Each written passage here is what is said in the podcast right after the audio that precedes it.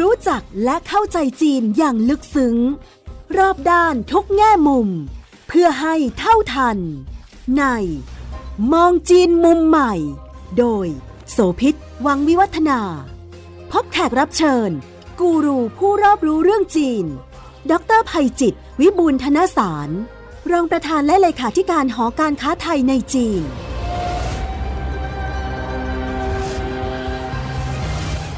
สวัสดีค่ะ ถ้าพูดถึงเมืองจีนนี่ต้องบอกว่าเขตอาณาจักรพื้นที่เนี่ยกว้างใหญ่ไพศาลมากๆนะคะ คุณผู้ฟัง เพราะฉะนั้นแนวทางการจัดการการบริหารพื้นที่รวมทั้งการพัฒนาเพื่อให้เติบโตในทางเศรษฐกิจการค้า และการลงทุนก็เลยมีหลายโมเดล มีหลายยุทธศาสตร์ แล้วก็ใช้กลวิธีที่แตกต่างกันด้วยค่ะ ในแผนพัฒนา 5 ปีฉบับที่ 13 ก็มีแนวทางตัวหนึ่งซึ่งน่าสนใจมากและเป็นเรื่องที่เดี๋ยวเราจะคุยกันเนี่ยค่ะคือระหว่างปี 2016 ถึง 2020 เนี่ยมีการสานต่อความคิดเรื่องของการใช้โมเดลการพัฒนาแบบกลุ่มเมืองหรือว่า City Cluster ค่ะ ซึ่งตอนนี้ก็มีมากกว่า 20 พื้นที่กระจายอยู่ทั่วประเทศละไอ้กลุ่มเมืองที่ว่าเนี่ยก็มีแนวทางวางจุดที่มีศักยภาพในการที่จะเติบโตด้านเศรษฐกิจใกล้เคียงกัน หรืออาจจะมองในเรื่องของอาณาเขตที่เป็นหัวเมืองที่อยู่ไม่ไกลกัน แล้วก็มีภาคของอุตสาหกรรมอะไรบางอย่างที่จะไปด้วยกันได้ จะเชื่อมต่อกัน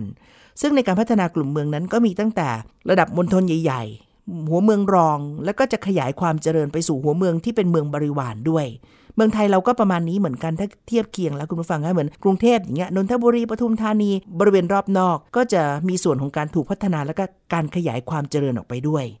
สำหรับจีนเนี่ยจุดหนึ่งที่น่าสนใจแล้ววันนี้เราจะมาคุยกันคือพื้นที่ที่ถูกมองว่าเป็นการพัฒนาในซีกฝั่งตะวันตกค่ะ โดยแนวโน้มและฝั่งตะวันออกเนี่ยจะถูกมองเป็นพิเศษ เพราะว่าเป็นพื้นที่ซึ่งสามารถเชื่อมต่อทะเล แล้วก็มีความเจริญไปได้ไกลแต่ฝั่งตะวันตกแล้วก็พื้นที่ลึกเข้าไปในแผ่นดินเนี่ยมันก็จะห่างไกลแห้งแล้งและบางจุด บางมณฑลยังยากจนอยู่ ยังต้องการการพัฒนาอยู่เยอะ ทีนี้ถ้าพูดถึงพื้นที่ของเฉิงตูกระฉงชิ่งเนี่ยค่ะ กลายเป็นเศรษฐกิจไข่แดงแฝดอีกแห่งหนึ่งของจีน ซึ่งก็มีโมเดลก่อนหน้านี้คือที่ปักกิ่งเทียนจินค่ะ คนที่จะมาขยายความเรื่องนี้ คือดรภัยจิตวิบูลธนสาร รองประธานและเลขาธิการหอการค้าไทยในจีนค่ะอาจารย์จะมาเล่าให้ฟังนะคะ รวมทั้งบอกด้วยว่ามันมีศักยภาพแบบไหน และมันน่าสนใจที่เราจะมองเรื่องแนวทางการพัฒนาเมืองแบบนี้ของจีนที่จะเป็นประโยชน์กับการพัฒนาของประเทศไทยอย่างไรได้บ้าง สวัสดีครับ สวัสดีคุณโสภิตแล้วก็แฟนๆรายการทุกท่านครับ วันนี้เจาะจงลงมาที่พื้นที่เฉพาะคือเฉิงตูฉงชิ่ง ซึ่งเชื่อมเศรษฐกิจใหญ่ 2 จุดในฝั่งซีกตะวันตกของจีนที่ที่ผ่านมาเราไม่ค่อยได้ถูกพูดถึงมากนัก กลายเป็นกลุ่มเป้าหมายใหม่ และเป็นเศรษฐกิจไข่แดงแฝดที่น่าสนใจมากๆ อาจารย์เล่าให้ฟังหน่อยค่ะ เป็นทำเลเป็นหัวข้อที่ทันสมัยมากนะอย่างที่คุณโสภิตเกิดนะที่ผ่านมาเราคุยกันก็จะเป็นหัวเมืองใหญ่ทางด้านซีกตะวันออก จะเป็นส่วนใหญ่นะในรายการของเรา ครั้งนี้เราขยับมาซีกตะวันตก เท่านั้นไม่พอเราแทนที่จะคุยเมืองเดียว ตอนนี้เราเริ่มคุยหลายเมืองในเวลาเดียวกัน แล้วก็เป็นโมเดลเศรษฐกิจที่จีนใช้เป็น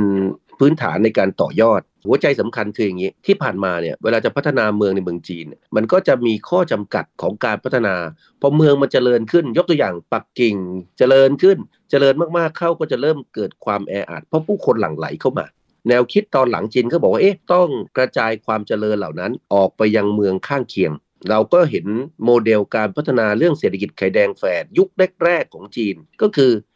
คู่ปักกิ่งเทียนจินยกตัวอย่าง จีนก็บอกว่าเอางั้นพัฒนาเทียนจินเอารถไฟความเร็วสูงเส้นแรกใส่เข้าไป คนก็กระจายความเจริญแทนที่จะต้องมาอยู่อาศัยทำงานอยู่เฉพาะในปักกิ่ง ก็บอกโอ้เทียนจินก็เจริญ หรือแม้กระทั่งบางคนทำงานอยู่ในปักกิ่ง ก็อาจจะไปอยู่อาศัยอยู่ในเทียนจิน แล้วก็นั่งรถไฟความเร็วสูงก็มาทำงาน เพราะมันประหยัดเวลาก็เดินทางไปกลับเช้าเย็น ก็ไปชดเชยกับค่าครองชีพกับค่าบ้านนี่พอจีนเขาเริ่มทำโมเดลแบบนี้เนี่ยเขาก็เริ่มพัฒนาไอ้แนวคิดเศรษฐกิจไข่แดงแฝดของเขาเนี่ยออกไปในที่อื่น ถ้าใกล้กันทางซีกตะวันออก เราอาจจะเคยได้ยินอย่างเช่น จีนอาจจะพัฒนาเซี่ยงไฮ้แล้วก็ไปเชื่อมหังโจวหรือเซี่ยงไฮ้ไปเชื่อมกับซูโจวอย่างนี้เป็นต้น นั่นก็เป็นมิติของไข่แดงแฝดที่เกิดขึ้นค่ะเพราะอย่างโลกทุกวันเนี้ยจะเราจะเห็นเลยบอกว่าเวลาเรานั่งรถไฟความเร็วสูง ระหว่างเซี่ยงไฮ้กับเมืองซูโจวซึ่งอยู่ด้านซีกตะวันออกเนี่ยโอ้ยมันมันแทบจะเชื่อมกันเป็นเนื้อเดียวกันละแทบจะไม่มีที่ว่างระหว่างเส้นทางรถไฟหรือว่าทางด่วนที่เชื่อมระหว่างสองเมือง แต่เมืองที่น่าสนใจที่เรากำลังจะคุยกันวันนี้คืออยู่เข้าไปในตอนกลางหรือด้านซีกตะวันตกของจีน คือถ้าเรานึกถึงจีนว่าเป็นหน้าตาเหมือนอรูปไก่ หันหน้าไปทางด้านซีกตะวันออก ตรงเนี้ยมันจะอยู่แถบแถบปีกไก่ แต่อยู่ลงมาทางตอนล่าง ถ้านึกจากบ้านเราไปเนี่ยเราก็ขึ้นจากภาคเหนือของเรา ก็ผ่านมณฑลยูนาน ผ่านเข้าไปอีกหน่อยเดียวอะนะครับก็เข้าสู่พื้นที่แถบเสฉวนฉงชิ่งอันนี้พอบอกเสฉวนฉงชิ่งเนี่ยนะครับบางคนที่ชอบอ่านสามก๊กสมัยก่อนนะก็จะนึกว่าเออนี่คือดินแดนของเล่าปี ก็จะพอจินตนาการได้ว่าอ๋อนี่คือย่านแถบนั้น แต่ก็มีข้อจำกัดตรงที่ว่าลักษณะในทางการมิติทางการเมืองเนี่ยเราอาจจะพูดเปรียบเทียบระหว่างมณฑลเสฉวนกับมหานครฉงชิ่งเทียบกันได้ เพราะอยู่ในสถานะเท่าเทียมกันนะในทางการเมือง เพราะฉงชิ่งเป็นมหานคร แต่ถ้าเราพูดถึงเศรษฐกิจไข่แดงแฝดที่เรากำลังจะคุยกันในรายละเอียดเนี่ยผมอยากจะเจาะลึกลงไปของการเชื่อมระหว่างเมืองฉงชิ่งกับเฉิงตู ซึ่งเป็นเมืองเอกเป็นเมืองเอกของเสฉวนเขา มณฑลเสฉวนนี้ถือเป็นมณฑลใหญ่ทางตะวันตกของจีน แล้วก็มีนครเฉิงตูเป็นเมืองเอกนะคะ คนนี่ก็เยอะมากเหมือนกันค่ะมากกว่า 80 ล้านคน เกินกว่าของประเทศไทยทั้งประเทศนะแค่มณฑลเดียวนะอาจารย์คะใช่ครับ แล้วเวลาพูดถึงเสฉวนเนี่ยถ้าให้คุ้นเคยกับคนไทยมากที่สุดก็อาหารเสฉวน รสชาติเผ็ดร้อนหมาล่า ใช่ไหมและยังมีหมีแพนด้าบ้านก็อยู่ที่ที่เสฉวนที่เฉิงตูนด้วยเช่นเดียวกัน แต่มันมีส่วนอื่น ๆ ที่มีศักยภาพแล้วก็น่าสนใจมากอีกเพิ่มเติมด้วย อาจารย์บอกว่าถ้าเทียบกันแล้วคือกำลังมองการเชื่อมระหว่างฉงชิ่งกับเฉิงตู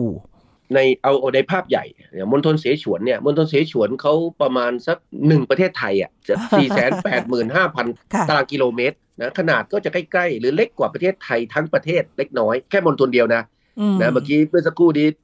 คุณสมพิษบอกว่าโอ้โหประชากรเขามณฑลเดียวเขามากกว่าประเทศไทยซะด้วยซ้ำไปใช่ค่ะนี่ถ้าเรามองเปรียบเทียบกับฉงชิ่งเขาอาจจะใหญ่กว่าฉงชิ่งประมาณสักถึงหกเท่านะห้าจุดเก้าเท่าประมาณ ตรงเนี้ยมันก็เหมือนกับว่าโอ้โหพื้นที่ทำเลอาณาเขตมันกว้างใหญ่ไพศาลมาก มันกลายเป็นศูนย์กลางที่ใหญ่ในเชิงของขนาดในทางภูมิศาสตร์ แล้วก็มีมิติของความเป็นศูนย์กลาง ทั้งทางด้านเศรษฐกิจการเงินโลจิสติกส์ รวมทั้งวิทยาศาสตร์เทคโนโลยีของด้านซีกตะวันตกของจีน นะเวลาจีนพูดถึงพื้นที่แถบนี้จะเรียกว่าเป็นพื้นที่ด้านซีกตะวันตก เพราะฉะนั้นมันจึงมีนัยยะความสำคัญมาก มีระดับของความหนาแน่นของประชากรค่อนข้างสูง แม้ว่ามันจะสูงนะใครไปแถบนั้นเนี่ยบางทีเดินขึ้นตึกเร็วๆเออก็ก็จะเหนื่อยเหมือนกันนะครับยิ่งบอกไปฉงชิ่งเนี่ยบางคนเขาจะจำฉงชิ่งในฐานะเมืองภูเขา บางคนอาจจะเห็นเอ่ออะไรอะ เส้นทางด่วนนะครับที่สลับซับซ้อนเคี้ยวคดนะผมว่าฉงชิ่งนี่เป็นหนึ่งในเมืองที่มีทางด่วนที่สลับซับซ้อนมากที่สุดในโลกเหมือนกันนะครับบางคนนึกถึงรถไฟ รถไฟมันผ่านเข้าไปในตึกเลยนะ คือผ่านเข้าไปภูเขาเรื่องธรรมดา นี่มันผ่านเข้าไปในตึกเลย คือเขาทำตึกให้มันใหญ่แล้วอันนี้ก็เจาะผ่านเข้าไปเลยนะเพื่อให้ประหยัดพื้นที่คือใช้ทุกพื้นที่ให้เกิดประโยชน์นะครับเพราะฉะนั้นบางทีที่อยู่อาศัยอยู่ข้างบนเนี่ยเป็นอพาร์ตเมนต์เนี่ยข้างล่างนี่มันไม่ว่าชั้นหนึ่งนะอาจจะเป็นชั้นที่ 20 ของตึกนั้นนะครับมีรถไฟนะวิ่งผ่านเอ็มเหมือน MRT อย่างเงี้ยวิ่งผ่าน เจาะเข้าไปในตัวอาคาร We are arriving at Luxiba. To avoid slipping, please do not touch doors before open. ในมิติเชิงเศรษฐกิจนะคุณสุพิษอะเวลาเรามองเสฉวนมองฉงชิ่ง หรือแม้กระทั่งจะเจาะระหว่างเฉิงตูกับฉงชิ่งเนี่ยเราอาจจะมองอย่างนี้ขนาดเศรษฐกิจเขาเนี่ยถ้ามณฑลเสฉวนนะเขาใหญ่อาจจะพอๆหรือมากกว่าประเทศไทยเล็กน้อย ถือว่าเป็นขนาดเศรษฐกิจที่ใหญ่มากนะเพราะจำนวนประชากรเขาเยอะอย่างที่เราว่าค่ะเฉิงตูเอง ซึ่งเป็นเมืองเอกเนี่ยก็ประมาณสักหนึ่งในสามของมณฑลเสฉวนลองคิดดูอะระดับของความเจริญหรือการกระจุกตัวของความเจริญเนี่ยมันอยู่ที่เฉิงตูค่อนข้างสูงมากนี่ถ้าบอกว่าแล้วแล้วฉงชิ่งอะใหญ่ไหมฉงชิ่งก็เกือบสามล้านล้านหยวนนะคือถ้ามองนี่ก็ตีถ้าคำนวณเร็วๆเนี่ยก็สี่แสนล้านเหรียญสหรัฐนะบ้านเราขนาดเศรษฐกิจอยู่ห้าแสนกว่าล้านเหรียญสหรัฐเองอะ่ะคือเขามาหานครเดียวเนี่ยก็ตีซะแปดสิบเปอร์เซ็นต์แล้วกันของประเทศไทยเหมือนกัน นะด้วยเหตุเนี้ยจึงมีนัยยะความสำคัญนะหรือศักยภาพที่สูงมาก แล้วมันอยู่ใกล้ชิดติดกัน โดยที่มณฑลเสฉวนเนี่ยถ้าถ้าเรามองแล้วก็อยู่ด้านซ้าย มีฉงชิ่ง มีมหานครฉงชิ่งเนี่ยอยู่ด้านขวานะครับอาจารย์เทียบว่าเป็นไข่แดงแฝดแสดงว่ามันต้องมีส่วนที่เหมือน หรือที่มันจะพัฒนาไปได้กันได้ หรือมันมีอะไรบางอย่างที่เป็นส่วนต่าง แต่ว่าเสริมกันและกันที่ทำให้ถูกจับคู่แล้วก็ grouping มาเป็น city cluster นี้ในการพัฒนาค่ะอาจารย์ อย่างที่ผมเรียนไปอะคือจีนแนวคิดเขาเนี่ยไม่อยากให้เกิดการกระจุกตัวของการพัฒนา แม้ว่าเราจะบอกว่าเฉิงตูก็ใหญ่ในตัวมันเองแล้วนะนะครับ แต่ถ้ายังเดินหน้าพัฒนาแบบนั้นเนี่ยสิ่งที่จะเกิดขึ้นก็คือเฉิงตูก็จะมีข้อจำกัดของการพัฒนาโดยตัวของมันเอง ยิ่งใหญ่มากขึ้นเท่าไหร่ เหมือนกับค่าตัวเอง ไปทีละเล็กทีละน้อย ค่าครองชีพจะต้องสูงนะครับค่าเช่าค่าอะไรต่างๆ จะแพงขึ้นมาหมด ท้ายที่สุดคนก็ไม่อยากย้ายถิ่นฐาน ย้ายโรงงาน ย้ายบริษัทไม่อยู่ในพื้นที่ ถัดไปนิดเดียวเองอะฉงชิ่งอยู่ด้านด้านขวา ห่างไปก็วิ่งสองเมืองเนี้ยห่างกันก็ 300 โลอะตัวเลขกลมๆซึ่งรถไฟความเร็วสูงก็แป๊บเดียวถูกครับ ตอนนี้ก็มีรถไฟความเร็วสูงวิ่งให้บริการแล้ว ใช่ค่ะอันนี้สิ่งที่เขามองไกลก็คือว่า ตอนนี้ในมณฑลเสฉวนก่อนนะ นอกจากเฉิงตูแล้วเนี่ยเขาก็พยายามพัฒนาหัวเมืองอื่นๆขึ้นมา ล่าสุดผมรับมีโอกาสรับคณะของมณฑลเสฉวนเขาเล่าให้ฟัง บอกว่าตอนนี้มณฑลเสฉวนมีโครงการใหม่ ชื่อโครงการสามเหลี่ยมเศรษฐกิจของมณฑลเสฉวนนะก็จะขยายจากเฉิงตูลงมาเมืองทางตอนใต้ ชื่อเมืองเหมยไช่นะเหมยไช่นี่หลาย ๆ บริษัทบ้านเราก็เข้าไปลงทุนแล้วนะนะครับแล้วด้านขวาซีกตะวันออกเนี่ยก็ไปที่เมืองจือหยางก็คือเชื่อมว่าเป็นเหมือนกับสามมุมเมืองเชื่อมกัน ทำให้การความเจริญของเฉิงตูในอนาคตนะมันจะขยายลงมาพื้นที่ตอนใต้และออกไปทางด้านซีกตะวันออกตรงนี้มีนัยยะความสำคัญตรงที่ว่าการเติบโตไปในด้านซีกตะวันออกเนี่ยมันทำให้การพัฒนาที่เชื่อมกับเมืองฉงชิ่งหรือมหานครฉงชิ่งที่เราคุยไปเมื่อสักครู่นี้เนี่ยมันเกิดขึ้นได้ เพราะอย่างที่บอกอะฉงชิ่งตั้งอยู่ซีกตะวันออก ราะฉะนั้นเขาวางพลอตเมืองต่างๆ วางเส้นทางต่างๆเนี่ยเพื่อการพัฒนาของภาพใหญ่ของการพัฒนาในระยะยาว แต่ณขณะนี้เนี่ยภาพที่เราจะเห็นเนี่ยก็คือความเจริญมันจะบานออกไปในด้านซีกตะวันออก แล้วก็จะไปเชื่อมกับฉงชิ่ง แล้วรถไฟความเร็วสูงเนี่ยมันก็จะผ่านเมืองด้านเมืองจิงหยางเนี่ย ไปเป็นหนึ่งในหัวเมืองสำคัญ หัวใจของการพัฒนาที่จีนให้ความสำคัญมากคือเรื่องของ connectivity ที่ไม่เฉพาะแค่ connect คือการติดต่อและการเดินทางเท่านั้นแต่มันมีหลายระดับมาก จุดที่อาจารย์บอกเมื่อสักครู่เนี่ยค่ะ ถ้าเราลองนึกภาพตามซีกตะวันตกมันยังเป็นจุดอ่อนอยู่ในอดีตนะเพราะว่ายังจนยังไม่พัฒนายังไม่เจริญ หรือยังต้องการการผลักดันอีกเยอะพอไปเชื่อมปั๊บกับการพัฒนากลุ่มเมือง ออกไปทางตะวันออกได้ก็แปลว่าไปไหนๆก็ได้ ถ้าเฉพาะของเสฉวนเองเนี่ยค่ะอาจารย์ก็เคยให้ข้อมูลเอาไว้บอกว่าก่อนหน้านี้เนี่ยสามารถจะรองรับการลงทุนของจีนแล้วก็ต่างชาติ ถือว่าเป็นพื้นที่ที่มีศักยภาพลำดับต้นๆในซีกฝั่งตะวันตกเลย ได้ยินบอกว่ามี list ของกลุ่มบริษัทใน Fortune 500 มีมากถึงเกินกว่าครึ่งไหมฮะอาจารย์ 315 บริษัทที่เข้าไปลงทุนในเสฉวนแล้วใช่ครับ ก็ปาเข้าไป 70 กว่าเปอร์เซ็นต์แหละนะครับ เกือบ 80 เปอร์เซ็นต์ละ ภาพมันอย่างนี้ คือจีนเวลาเขาพัฒนาเนี่ยแรก ๆ อย่างที่เราผมเกิดกันเราเราเกิดกันไปเนี่ยจากด้านซีกตะวันออกเขาเข้ามาตอนกลางแล้วก็ไปซีกตะวันตก อันนี้ก็เป็นไปตามนโยบายใหญ่ในเรื่องของ go west policy หรือนโยบายเติบโตไปในด้านซีกตะวันตก เพราะเขาไม่อยากเห็นความเหลื่อมล้ำหรือความแตกต่างของการพัฒนา เขาก็พยายามผลักของความวามเจริญหรือการพัฒนาเหล่านี้เข้าไปยังพื้นที่ตอนใน เข้าไปยังซีกตะวันตกให้เพิ่มมากขึ้นอันนี้พอเริ่มพัฒนาลักษณะแบบนี้ ในเวลาต่อมาเราก็จะได้ยินนโยบายใหม่ ๆ ที่เกิดขึ้น เช่นตอนหลังเราจะได้ยิน BRI ใช่ไหม Belt and Road Initiative ตัวข้อริเริ่มหนึ่งแถบหนึ่งเส้นทางเนี่ยก็มีฉงชิ่งและเฉิงตูของมณฑลเสฉวนเนี่ยเป็นหนึ่งในหัวใจของการพัฒนาเช่นเดียวกัน เพราะอะไรรู้ไหมตรงเนี้ยเป็นเหมือนกับประตูทางตอนใต้ที่เส้นทางรถไฟที่จากอาเซียนเราเนี่ยจะต้องผ่านไปเพื่อจะไปออกอุลุมูชี แล้วไปออกเอเชียกลาง ชงชิ่งเฉิงตูจึงกลายเป็น hub ทางด้านโลจิสติกส์ขณะเดียวกันมันไม่ใช่เฉพาะเส้นทางรถไฟนะก่อนหน้านี้นะเราก็ทราบดีว่าพอ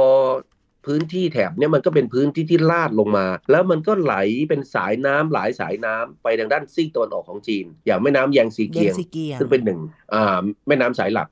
ตรงเนี้ยก็กลายเป็นแถบเศรษฐกิจสำคัญของลุ่มแม่น้ำยางซีเกียงตอนต้น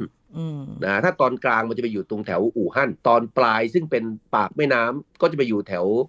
เซี่ยงไฮ้เส้นแม่น้ำแยงซีเกียงเนี่ยมันจะไหลขึ้นไปออกทะเลที่เซี่ยงไฮ้เซี่ยงไฮ้เจียงซูอันฮุยและแถวแถวเจ้อเจียงทางฝากโน้นน่ะนะคะซึ่งตรงนี้เป็นโซนพื้นที่ที่เป็นเขตศูนย์กลางของเศรษฐกิจที่สำคัญมาก ๆ ของจีนจุดหนึ่งในขณะนี้เลย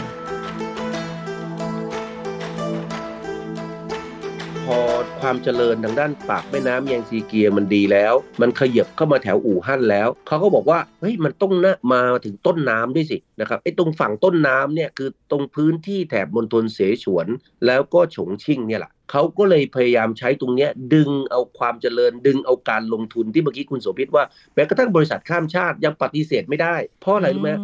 ในยุคเดิมเนี่ย คนก็ว่ายง่ายมาตกทองมาทำงาน หาเลี้ยงชีพในด้านซีกตะวันออกของจีน ซึ่งเจริญก่อนค่ะแต่ในระยะหลังเขากลับไปบ้านเขาเนี่ยเขามีความรู้สึกเฮ้ยซีกตะวันตกได้รับการพัฒนาเยอะเลยรัฐอุ้มชูเยอะมีโครงการพัฒนาแยะความเจริญเริ่มมาแล้ว เขาไม่มีความจำเป็นต้องระหกระเหินไปอยู่ด้านซีกตะวันออกแล้ว ไม่งั้นทุกปี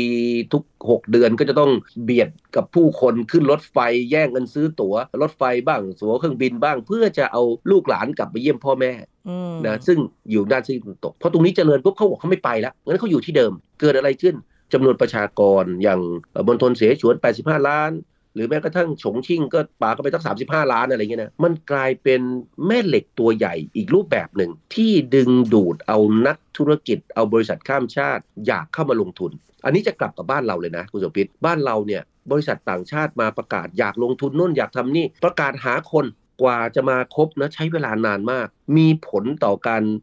วางแผนเรื่องการตัดสินใจลงทุน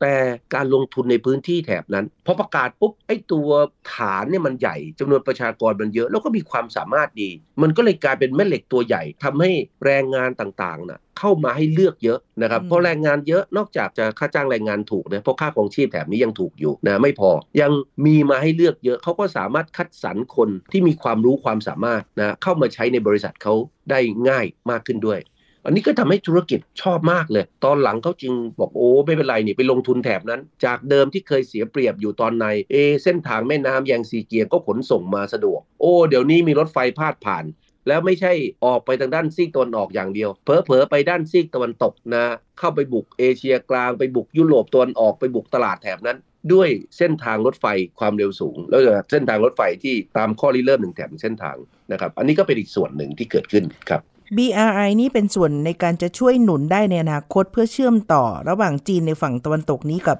พื้นที่ของโลกข้างนอกเนี่ยนะคะ แต่ตัวที่น่าสนใจก็คือว่าพอมันมีศักยภาพแล้วมันถูกผลักดันอะแน่นอนว่าเดี๋ยวรัฐบาลจีนคงจะหนุนได้นโยบายใหม่ๆ หลายอย่างที่จะกระตุ้นความคึกคักทางด้านของเศรษฐกิจนะคะตอนนี้เนี่ยมีกลุ่มธุรกิจแบบไหน หรือว่ากลุ่มอุตสาหกรรมไหนบ้างคะอาจารย์ที่ให้ความสนใจกับพื้นที่ของเศรษฐกิจไข่แดงแฟดในซีกฝั่งตะวันตก 2 จุดนี้ น่าสนใจมากตรงที่ว่าเวลาเราเห็นธุรกิจนะที่เข้าไปอย่างคุณสมพิษเกิน บอกว่าโอ้บริษัทข้ามชาติเข้าไป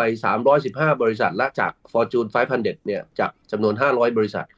โอ้แสดงว่าเป็นบริษัทชั้นนำของโลก บริษัทชั้นนำเหล่านี้เนี่ยสมัยก่อนก็อาจจะบอกว่าเก่งเรื่องการบริหารจัดการ เก่งเรื่องเทคโนโลยี มีเงินทุนมีเครือข่ายธุรกิจ แต่ในโลกสมัยใหม่นะกับกลายเป็นว่าพื้นที่ในการรองรับการลงทุนเหล่านี้เนี่ยนะครับมันเป็นพื้นที่หรือเป็นแหล่งผลิตสินค้านวัตกรรมชั้นนำของโลกไปเลย เห็นไหมเขาวางโพสิชันแล้วเขาก็ดึงตัวเองขึ้นมา เพราะอะไรรู้ไหมพอเป็นสินค้านวัตกรรมเนี่ยโดยเฉพาะยิ่งถ้ามันผ่านวิทยาศาสตร์เทคโนโลยี และความคิดเริ่มสร้างสรรค์เนี่ยมูลค่าเพิ่มทางด้านเศรษฐกิจมันสูง นั่นหมายความว่าแรงงานเหล่านั้นเนี่ยได้รับค่าจ้างหรือผลตอบแทนที่ดี เขาจึงไม่มีความจำเป็นจะต้องไปอยู่ด้านซีกตะวันออก ชีวิตดีกว่าอยู่กับธรรมชาติ แล้วก็กลายเป็นว่าพอยิ่งการลงทุนมันขยายตัวมากเข้ามากเข้าเนี่ยไอ้คลัสเตอร์มันก็ใหญ่ขึ้น ทำให้เศรษฐกิจ2สส่วนเหล่านี้มันโตขึ้นอย่างรวดเร็วไล่ตั้งแต่ด้านอิเล็กทรอนิกส์เครื่องใช้ไฟฟ้า เครื่องฉายโปรเจคเตอร์นะนี่ก็เป็นเป็นเจ้าใหญ่เจ้าหนึ่งนะนะเครื่องฉายโปรเจคเตอร์ที่บ้านเราใช้และสมัยก่อน เราต้องยอมจ่ายตังค์แพงๆซื้อของชาติตะวันตกมาใช้เนี่ยแบรนด์ตะวันตกมาใช้เนี่ยปรากฏว่าวันนี้เนี่ยในเฉิงตูเนี่ยนะครับนอกจากสินค้าก็มีคุณภาพดีแล้วนะยังราคาถูกแล้ววาง position เก่งมาก ในเมืองจีนเนี่ยเขาบอกว่าทุกๆ 3 เครื่องโปรเจคเตอร์ที่วางใช้กันอยู่ตอนนี้เนี่ยหนึ่งใน3เนี่ยมาจากแถบเฉิงตู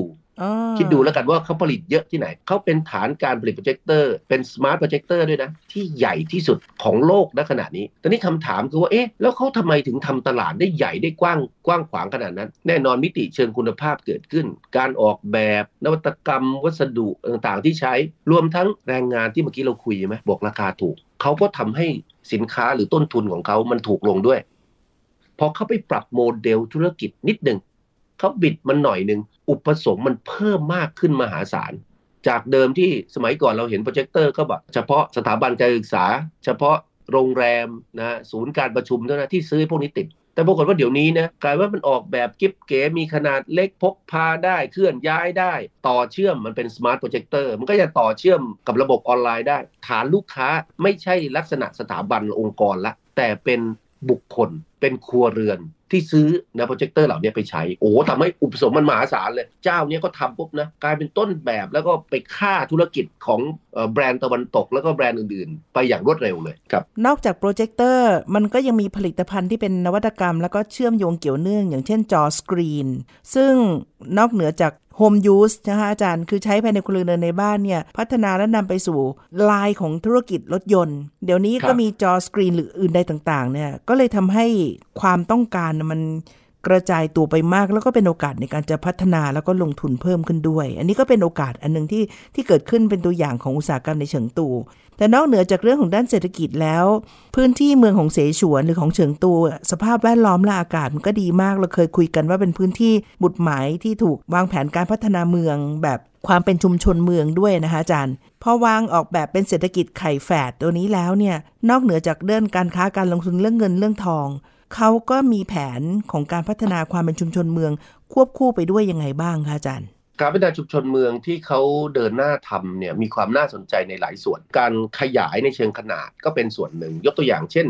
บนทนเสฉวนเนี่ยก็บอกว่าแทนที่จะให้มันแออัดอยู่ในเฉิงตู เขาก็เริ่มขยายไปยังเมืองอื่น ไปเหมยช่ายไปยังจือหยาง อีกมิติหนึ่งคือเป็นมิติในเชิงคุณภาพ ทางด้านสิ่งแวดล้อม เฉิงตูเนี่ยเป็นเมืองต้นแบบของจีนในการทำเมืองในป่าหรือเมืองเมืองในสวนนะจะบอกเมืองในสวนเดี๋ยวบางคนบอกว่าสวนมันก็เล็กสเกลมันเล็กไหมต้องเมืองในป่า แต่จริงมันเมืองในป่าเลยปลูกป่าไม่ใช่แต่เฉพาะในเมือง แต่เขาปลูกป่าล้อมเมืองเลยเฉิงตูเองก็เกือบเกือบหมื่นห้าพันตารางกิโลเมตรนะแค่เมืองเดียวเนี่ยเพราะฉะนั้นมีขนาดใหญ่มาก อาจจะเพราะสภาพอากาศเขาดีด้วย เพราะเขามีแม่น้ำลายรอบอยู่แถบนั้นนะบางคนเขาจะบอกว่าผู้หญิงแถบนั้นน่ะ สวยนะครับผิวพรรณดี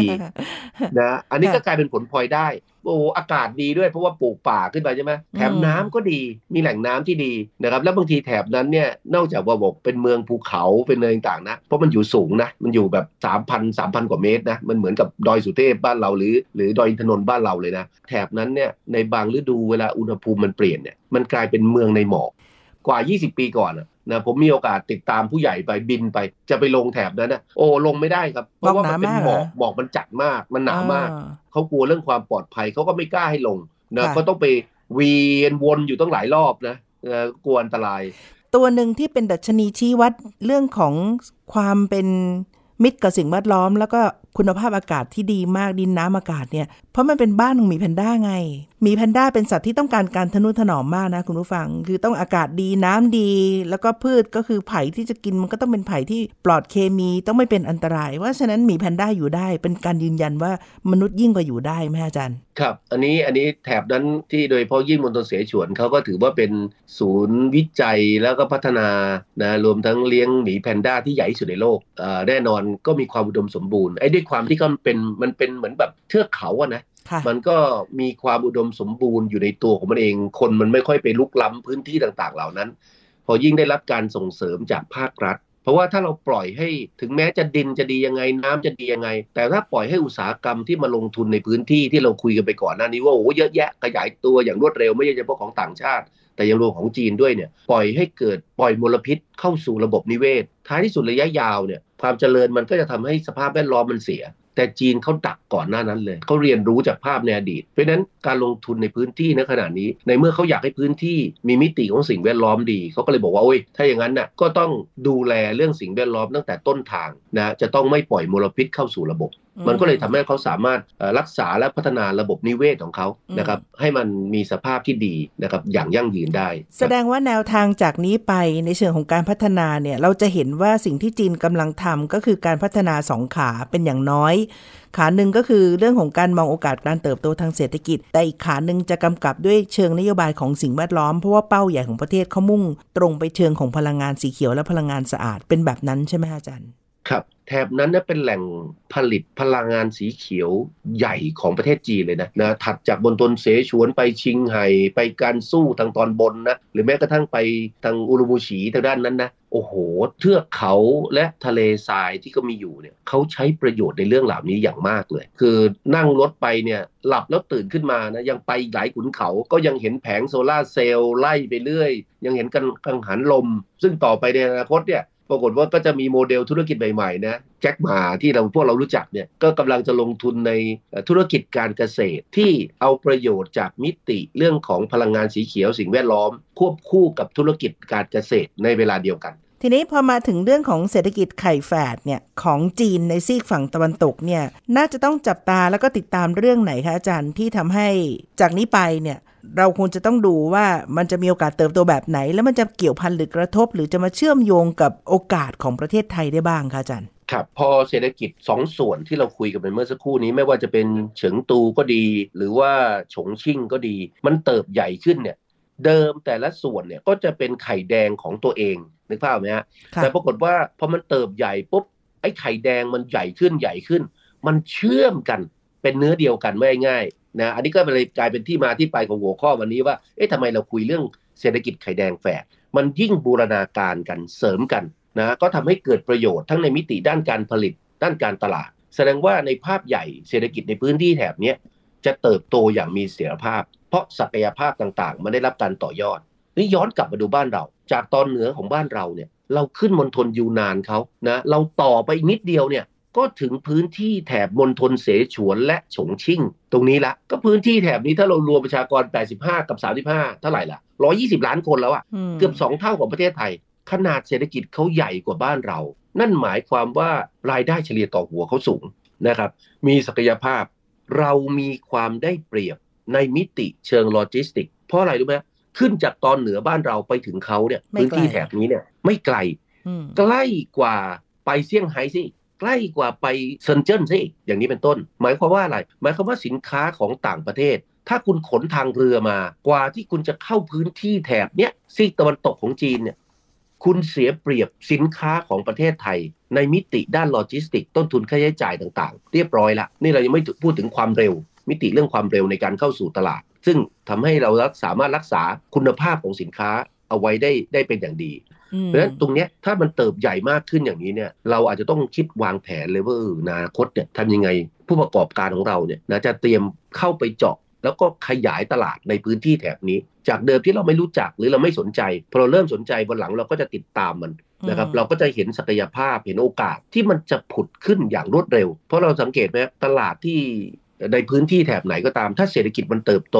ขยายตัวอย่างต่อเนื่องเนี่ย มันจะมีไอเดียใหม่ ๆ มันจะมีความความมีชีวิตชีวาเกิดขึ้นในพื้นที่ ซึ่งไอเนี้ยแหละคือโอกาสนะเพราะว่าพอมันมีชีวิตชีวาเนี่ยความต้องการมันจะหลากหลายมาก มันจะเยอะและหลากหลายมาก จึงจึงอยากฝากผู้ประกอบการเราเออเนี่ยพื้นที่แม้ว่าจะเป็นซีกตะวันตกนะของจีน สมัยก่อนเราอาจจะมองข้ามเราแค่ไปเที่ยวเขาอยากไปจิวใจโก อยากไปอะไรต่างแต่วันนี้ไม่ใช่แค่นั้นละเรากำลังอยากไปหาโอกาสทางธุรกิจในพื้นที่แบบนี้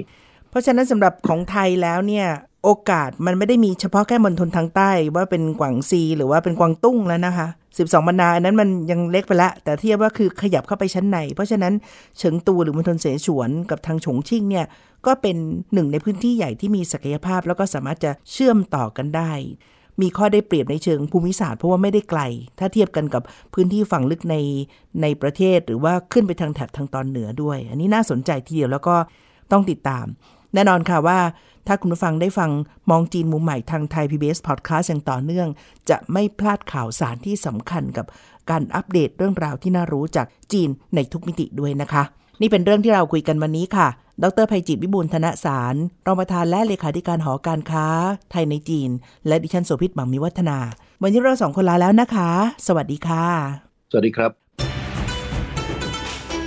ติดตามฟังรายการมองจีนมุมใหม่ ได้ทางเว็บไซต์และแอปพลิเคชันไทย PBS Podcast กดติดตามสื่อสังคมออนไลน์ ทั้ง Facebook, Twitter, Instagram และ YouTube ไทย PBS Podcast ไทย PBS Podcast View the world via the voice